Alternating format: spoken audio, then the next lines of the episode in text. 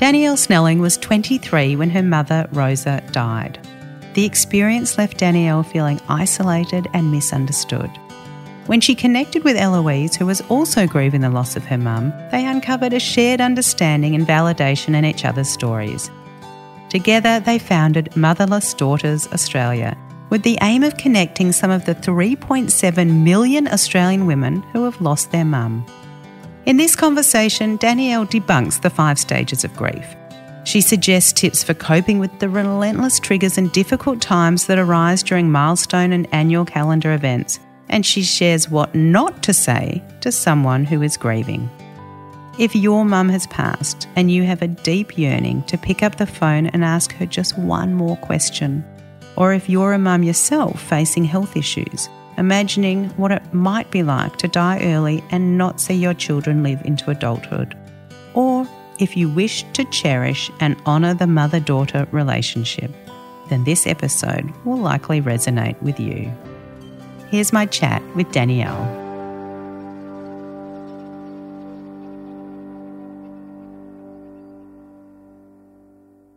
Danielle, your mum, Rosa, died nine years ago. Tell me about Rosa and what kind of person she was. Our mum was Italian. She was a, a really, really great cook. And she was just such a a mum. Like she was a real mum. My brother and I never had to doubt how much she loved us or, you know, what she would do for us. It was just, yeah, we were really lucky to have a mum like her.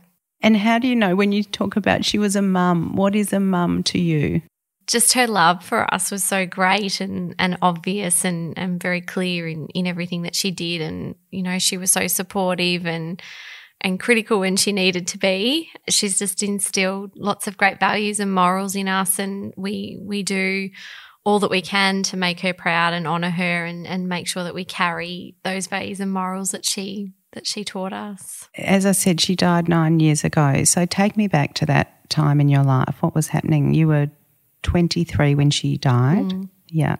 So what was that period like? Was she sick for some time? Help us understand what was happening at that at that period. Yeah, she had cancer for two years. Uh, she had a really rare sort of uterine cancer, actually.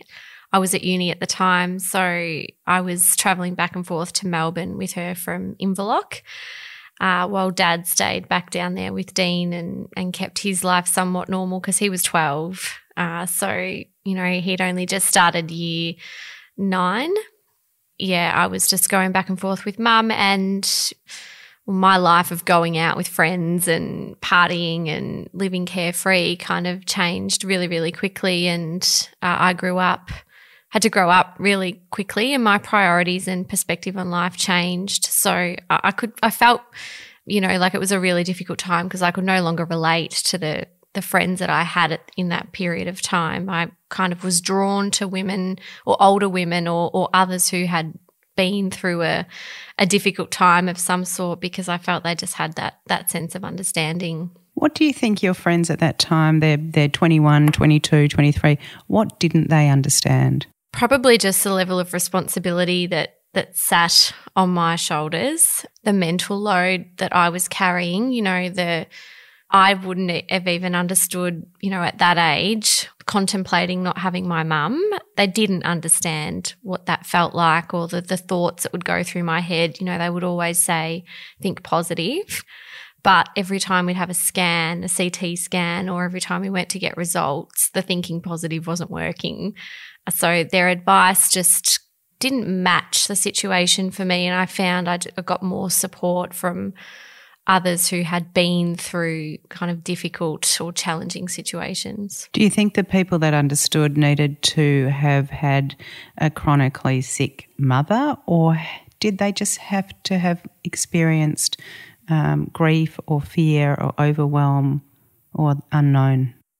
Yeah, the latter. Um, I think when mum passed away, I definitely seeked women who had experienced the loss of their mum. But certainly when she was sick, it was more so just anybody who had been through something, you know, challenging or, or difficult that could offer a, a bit of a different perspective because they knew those be positive kind of comments don't really provide much comfort or support at, at, at those, you know, times when you're in you know, when you're anxious or there's so much distress, you kind of need a little bit more than be positive. Mm, mm. In fact, sometimes that can not only do nothing to help, it can create some kind of negative impact as well, mm. can it? And exacerbate anxiety, I think, as well. And for me, I just decided I wouldn't speak to those people about it anymore because I wasn't getting what I needed. I didn't want to hear be positive. I wanted to hear you know, this is hard and, and you're allowed to be nervous and, you know, it might not be a great result on the CT scan, but we'll be with you and we'll get through it together. And mm. those types of comforting comments. Which is really validating mm-hmm. your experience, what you were feeling instead of negating, minimizing, dialing down, wishing for the best, fingers crossed. And often people say the wrong thing because they don't know what to say. Exactly. They often, I think, also feel a level of discomfort with their own discomfort. Mm. It's too awkward to talk about it. So it's easier to say, be positive, and then we can move on from this conversation. Yeah, sure, because it makes them feel better.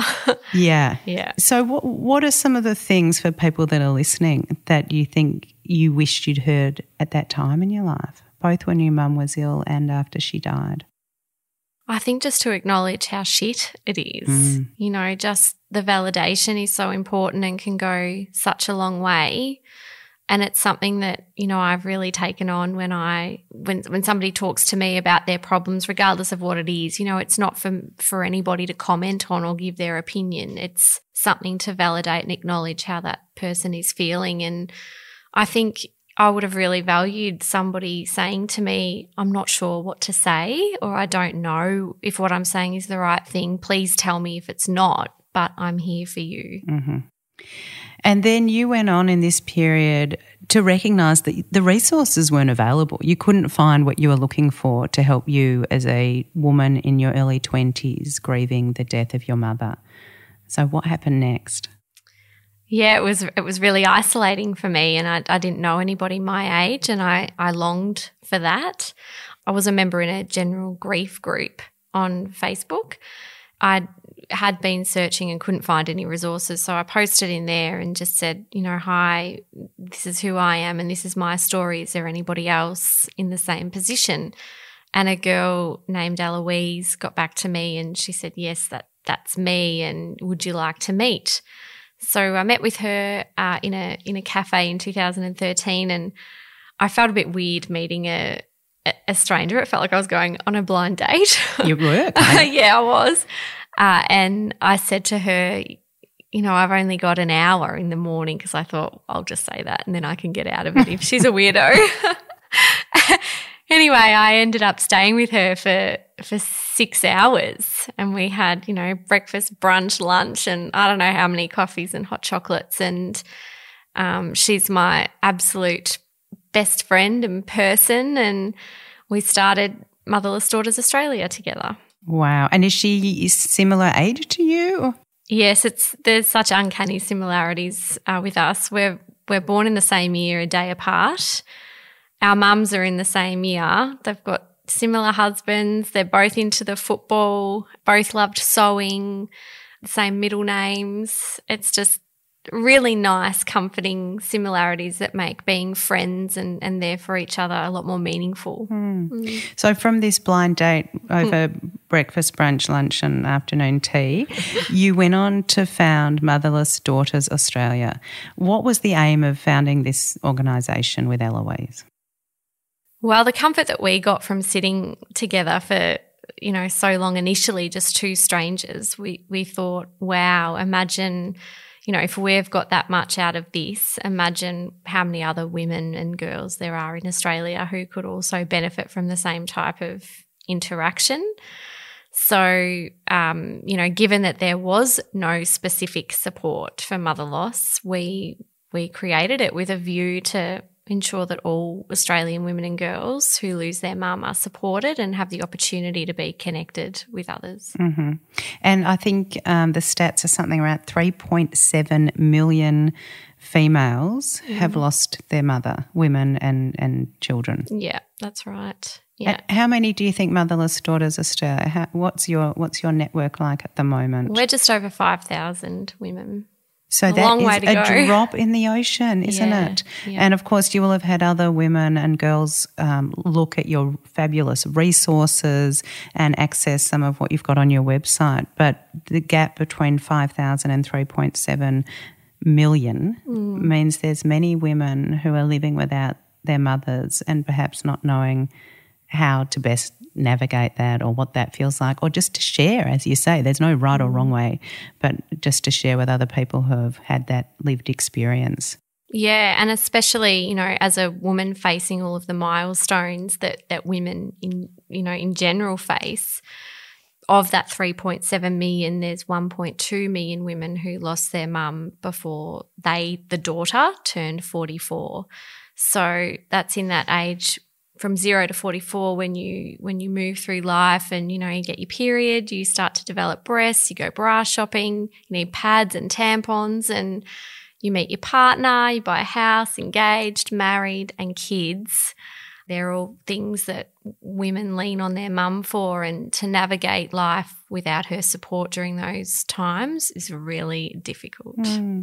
And and as a mother of two teenage, well, they're not teenage, eighteen and twenty year old mm-hmm. daughters myself, and also my my mum, who I'm very close to, is seventy six and still going well, extremely strong. She likes to swim and ride and run and horse ride and play golf and jump out of aeroplanes if she could. I think.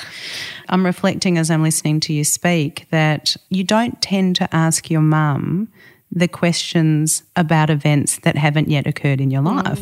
So when you're, you know, eight, you don't ask your mum about your period. And when you're 12, you don't ask your mum about your first boyfriend. And when you're uh, 20, you don't ask your mum about buying a house because these things don't feel relevant at the time. that's right Um, for me now, but you know, you haven't asked your mum about menopause. Why would you ask your mum about menopause Yeah. until it se- seems relevant? So, as I'm listening to you speak, I'm I'm reminded of all the events and all the triggers that happen across a lifetime when you just want to call your mum. Mm. You want to understand what it was like for her. You want that non-judgmental support. You want someone who's known you since birth. yeah it's Yeah. so true Yeah. yeah What do you do with those events now? What what helps soothe that hole with Rosa not here? Oh, look, I've, you know, I've made lots and lots of close friends from MDA and I lean on them quite a lot, um, especially Eloise. And I've also got a cousin who's um, 49 who lost her mum quite young as well. So I lean on those two probably the most and just get them to fill my bucket, I guess, with mum things and mum comments and mum words of encouragement or advice. And, you know, although it's never going to be 100% what I need, it does help a little bit, especially from from those who have experienced the loss. Hmm. And I also imagine through MDA, there's perhaps a few different camps of people, of women that are reaching out to you. There's those that have lost their mum. There's those that whose whose mothers are very ill and they're anticipating the death of their mum. But what about the women who are sick themselves? The women who are mothers who are thinking about the time in the future when they die and leave children behind. Do they reach out as well? Yeah, we have had quite a few reach out and, you know, ask, what can I do or what can I leave my children? And that kind of um, spurred us on to create a, a fact sheet resource called What Can I Leave My Children? And it just talks about all of the different keepsakes, I guess, that you can leave your children based on and informed by what the women in our community have said their mum left them. So, you know, fingerprints or writing a letter for the major milestones, you know, making it really clear about what you want also when you do die so that your kids can be really informed and aren't left trying to figure out, oh, what would mum want or, and then live with the guilt of, you know, oh, wish, you know, wish we didn't do that, or maybe she wouldn't have wanted this. Just anything that would make life just a little bit more, make them feel a little bit more comforted mm. as they move through mm. life. Do you think there are some some insights and some learnings that we can glean from what you have experienced and from the MDA journey for the many millions of women whose mothers are still alive? We actually get quite a lot of young women joining our support group and you know they'll be joining from their mum's bedside in palliative care or mum's at home and you know dying from a terminal illness and and they say what can I do or how should I be you know utilizing this time? And they are just bombarded by so many women who just offer the most beautiful advice and support and you know videoing your mum and make sure you ask this and this and this question and get her to tell you about her pregnancy with you or just all the questions that we wish we had have asked. We're in a bit of a privileged position to be able to provide that really nice, helpful, meaningful um, advice to women who who's you know are about to lose their mum because you know essentially we're gifting them the opportunity to find out bits of information that we wish so badly that we had. Tell me a bit about what has been the most difficult part of losing Rosa now, because this is nine years later, and so many people would be quick to say, well, nine years has passed. So tell us about the grief process, both yours personally, and then let's broaden the lens to the grief process in general. Well, the five stages of grief, I I'm not a fan of. Yeah, bullshit, you say. well, what, what, we do know for sure is that the order of those stages they're they're not linear. No, not at all. And you know, you can experience all five at once, or one at you know one at one time, or three at one time, and then none at at sometimes. You know, it's I just think every day is different. And yes, it, you know, it's been nine years, but I feel it actually gets harder in mm. some ways because I'm progressing through life. You know, for example, she never got to meet my partner, mm. and I'm pretty sure she would love him, but I'm not 100% sure because she can't tell me. You know, having children, I'll, I won't have her there for that. If I choose to have children, I, you know, going through that without mum will be really bittersweet. Just having her there for general advice, and you know, there's a big part of me that feels lost. Mm. I, I feel like I've, you know, like a flag in the wind sometimes, and I've lost my anchor and the person that I call home. Mm. It's difficult going through life without your mum when you're young in particular because I I feel she's your biggest advocate and cheer squad and the one person that loves you unconditionally that can, you know, say whatever to you or give advice and you'll be shitty with her, but then you'll love her again that night. And I think it's very life altering and, and put and has put me on a on a different trajectory for sure. And that's a really important message, isn't it? That nine years is is meaningless. The mm. amount of time that's passed is meaningless. Yeah, for sure. And yeah. I and I know when I talk to people, and I've spoken to many over the years around grief, that the timeline counts for nothing. And when people say, well, time will heal all, I'm always perplexed mm. by that saying. I, I do believe that perhaps what we do with that time helps us to heal. But that grief is with you always. It just depends how big that ball is that you carry. And I guess some days the grief ball mm. is so heavy that it weighs you down until you can do nothing. And other days the grief ball shrinks, you pop it in your handbag and you kind of deal with your day uh, as you would like to. It's still there though. Yeah, definitely. And and for me personally, it's taken a long time, but I'm now comfortable with the fact that I am going to miss my mum and love my mum forever and that my grief and longing for her is a part of who I am and you know, I'm going to carry that around with me forever mm. and and that's okay and if that makes people feel uncomfortable, I've gotten very good at at just wiping them. I don't care. Mm. Mm. mm. And you can feel you you the pain and the emotion and the the grief. The way I define grief is the difference between where we are now and where we thought we would be. Mm. And where you are now and where you thought you would be nine years ago, eight years ago, 10 years ago, five years ago is not, not, not where you expected to be without Rosa in your life. Mm. So, why that would dissipate or why that would disappear makes little sense, but that's what often people want for mm. you, don't they? Yes.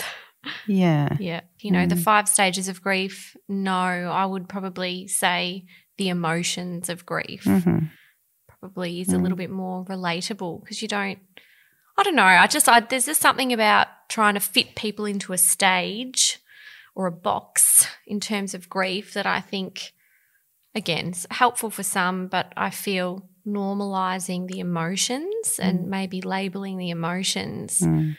would be a nicer approach Mm. rather than labeling. Yeah, bang on. So, for those who are listening who might not be familiar with the stages of grief, there's denial, there's um, anger, Anger, there's bargaining, mm, acceptance, depression. and depression. Yeah. That's my least favorite one because I, you know, I understand that grief could lead to depression, but my belief is that you would need some other pre-existing challenges going on in your life to to get really down in that pre- depressed state. I, I feel t- too quickly society label grief as depression, Mm. And it's not depression, and it's you know it's very okay to to to feel shit and not get out of bed one day. And if all you do is get up, have a shower, and hop back into bed, that's fine. That doesn't mean you're depressed. And I see it all the time in our support group. People think they're depressed because they're grief, because they're grieving, and because that's what the five stages tell them. hmm So, what else would you put? You said jealousy. I love that because you're saying sometimes you tell me about that. What, when does jealousy arise for you? Oh, if I see a mum and a daughter who who is either you know looks my age or the age I was when mum died, Yeah. even if my friends who have their mums, you know, if oh, I'm just going over to mums or mum's made this for me, I do get envious. I just because I long what I would give to have that. Mm. Um, So, yearning, jealousy, mm, envy. yearning, yes, Mm. Yearning should be a stage. Mm. I mean, They're not stages, they're just they're- experiences, yes, emotion. Is the decision to have children or not have children, has it been impacted by your mum's death? Yes. You know, it w- would be so nice to have children and to have that relationship that she had with me and that I had with her.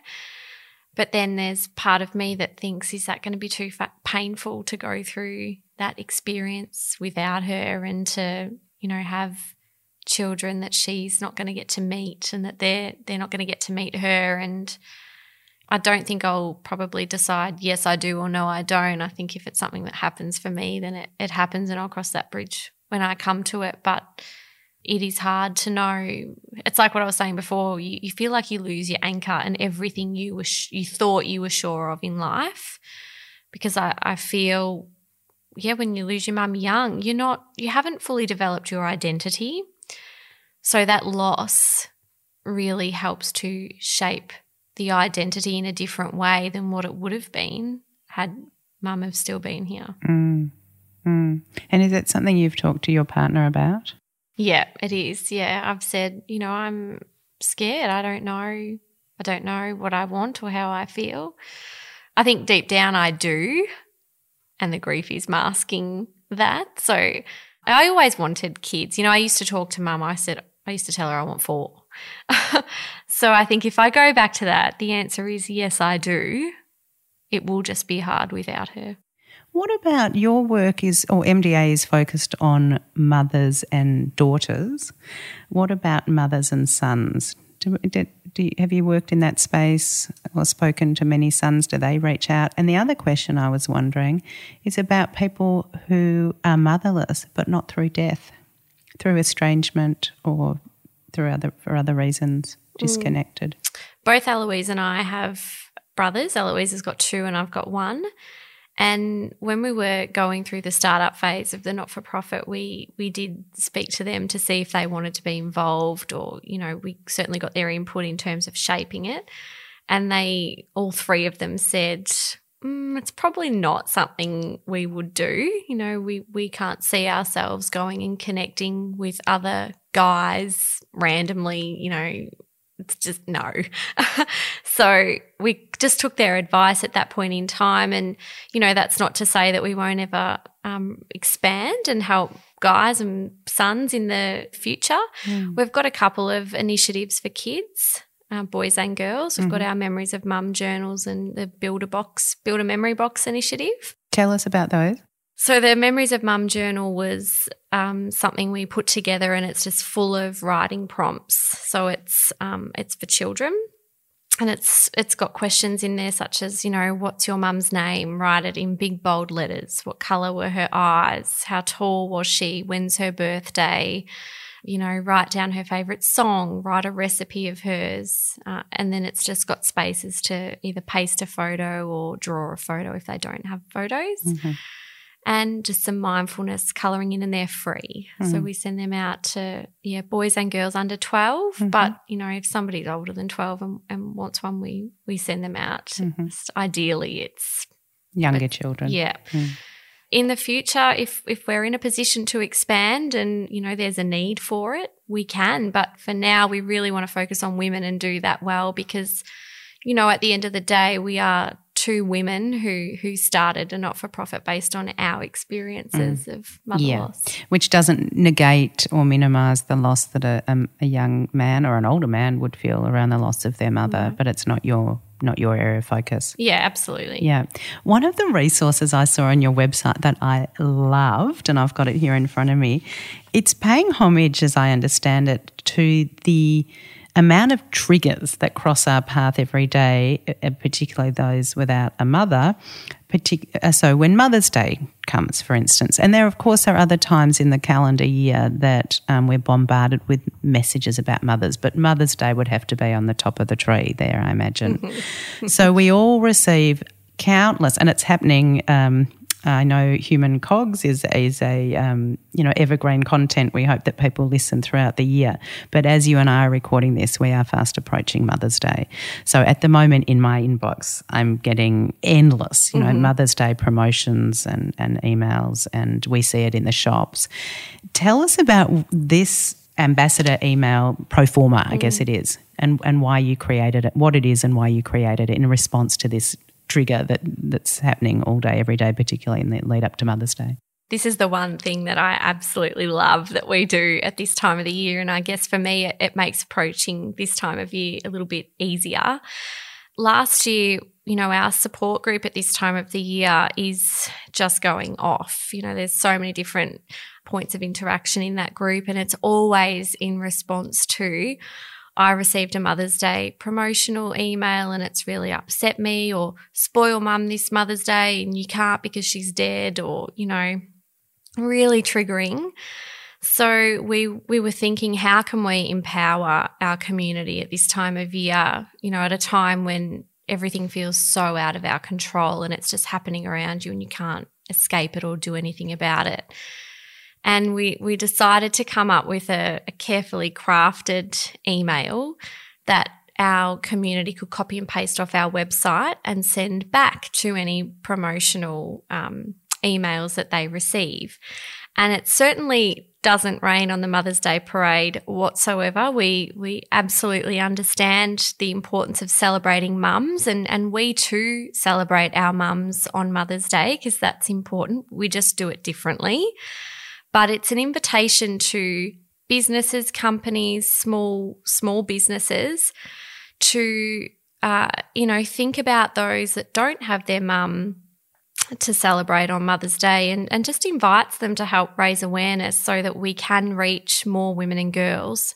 And more importantly, from, from their perspective, make sure that they're looking after their community or their database of customers and and really thinking that, you know, it, it isn't a, a, great day and time for everybody and that it is quite challenging and, and sensitive for mm. some people. Mm. Well, 3.7 yeah. million, it's a sizable percentage of the population.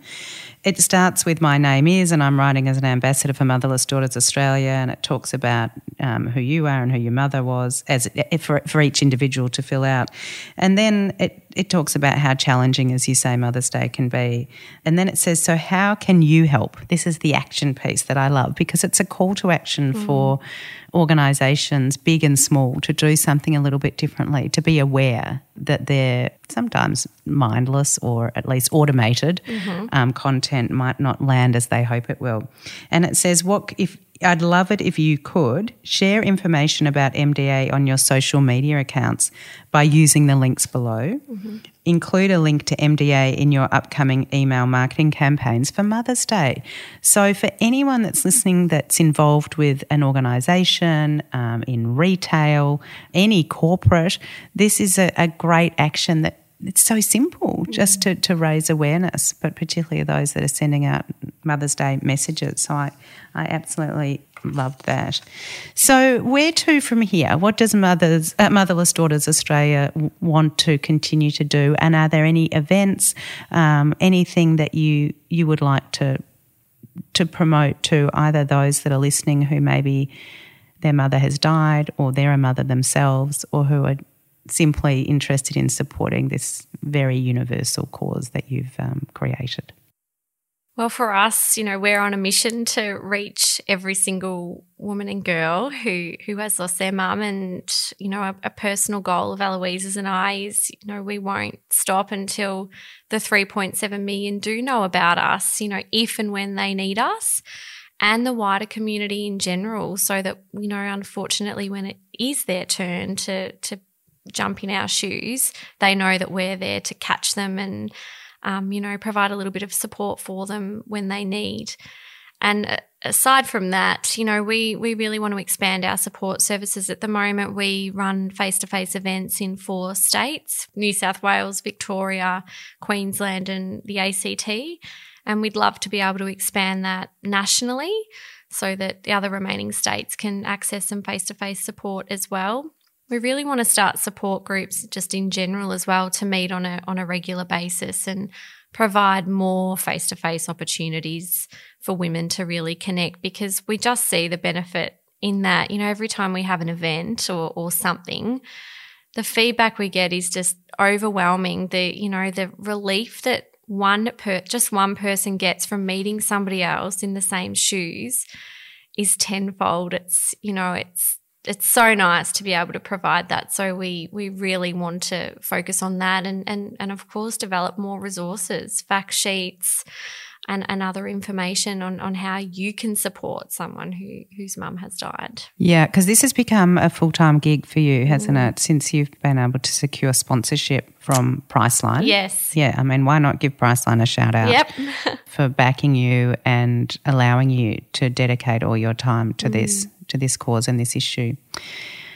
I'd love you to, before we wrap up today, to tell me one of your favourite memories of your mum. Let's honour Rosa, not just as, you know, a passing story, but as the woman that has impacted your life in such great ways and is now going on to impact the lives of 5,000 others and soon to be 3.7 million others. Mm.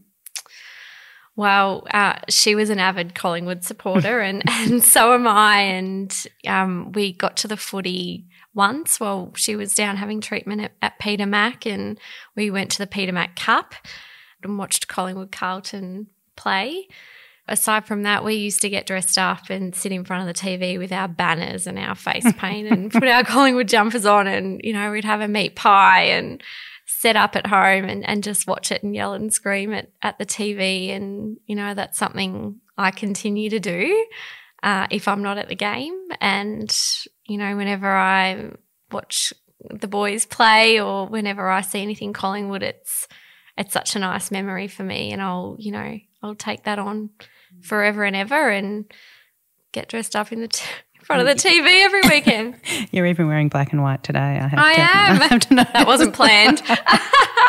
and what that speaks to is the power of rituals in mm. our relationships, isn't it? It's not what I call the Disneyland moments that you remember. No. You're talking about a, a weekly ritual of watching a football game yeah. and the connection and the power of a ritual mm. that, that you're now continuing in your own life. So, we like to finish this conversation on human cogs with the same question, and that's in amongst um, the challenges that life brings, and particularly what you've talked about today, which is grief. It's one of the most powerful experiences that no human gets to dodge. Who do you think is doing human well? Oh, I would, I would I'll say Lucinda, who's a, a member of our community. she's had a really difficult time. And, and since being involved with MDA, she has just, oh, you know, it's been so nice to see her so happy and and just very recently she she was an MDA gem, which is one of our initiatives to to fundraise for us, and she put on this amazing fundraiser uh, and had you know nearly 100 people there and raised just over $3000 for us. It speaks so proudly and she's she, yeah she does human really well. She's great Cheers to Lucinda. Yeah. And and that also reminds me one final point that's in some of your material on the MDA website, but is is the point that um, grief is, as we said, not linear, and there's ups and downs to it. And often when you say to someone, "I'm having a good day," they kind of are so pleased that you're okay that they want to kind of wash their hands of you and think you're fine now, you're fine now. Mm. But as we know, and as you articulate in some of your materials, that okayness sits alongside the grief, and joy sits alongside the sadness, mm. and enthusiasm sits alongside the anger. And so it goes. So I, I loved that in some of your materials, and, and it's just, I was reminded of it hearing you say, what a fabulous job Lucinda's mm. done, but it doesn't mean she's still not bleeding. No, that's right. So yeah. we can honour all those parts of us, can't we? Wow, yeah, they absolutely coexist. Yeah. And you know, what you see on the outside is not what's going on on the inside. And and you're right, people do see that you're okay or you say you're okay and they think, oh, good, she's over it. I don't have to be made to feel uncomfortable. No more awkward conversations. Yeah yeah, they they do coexist yeah, forever. And, yeah, I was going to say, and you're here to say, Danielle, that for the rest of your life, mm. you will be grieving Rosa. Yeah.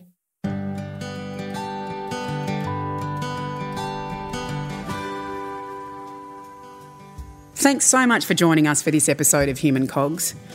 We know that being human is pretty messy for the best of us, and we really hope these conversations challenge what you think you know about yourself and maybe some others in your orbit. And you know, Mads, as a psychologist, I know I'm having a good day at work when people say to me, Sabina, I've never thought about it that way before. That's what we hope your experience will be listening to Human Cogs. So if you want to find out more about other episodes or about this episode, jump on our website at humancogs.com.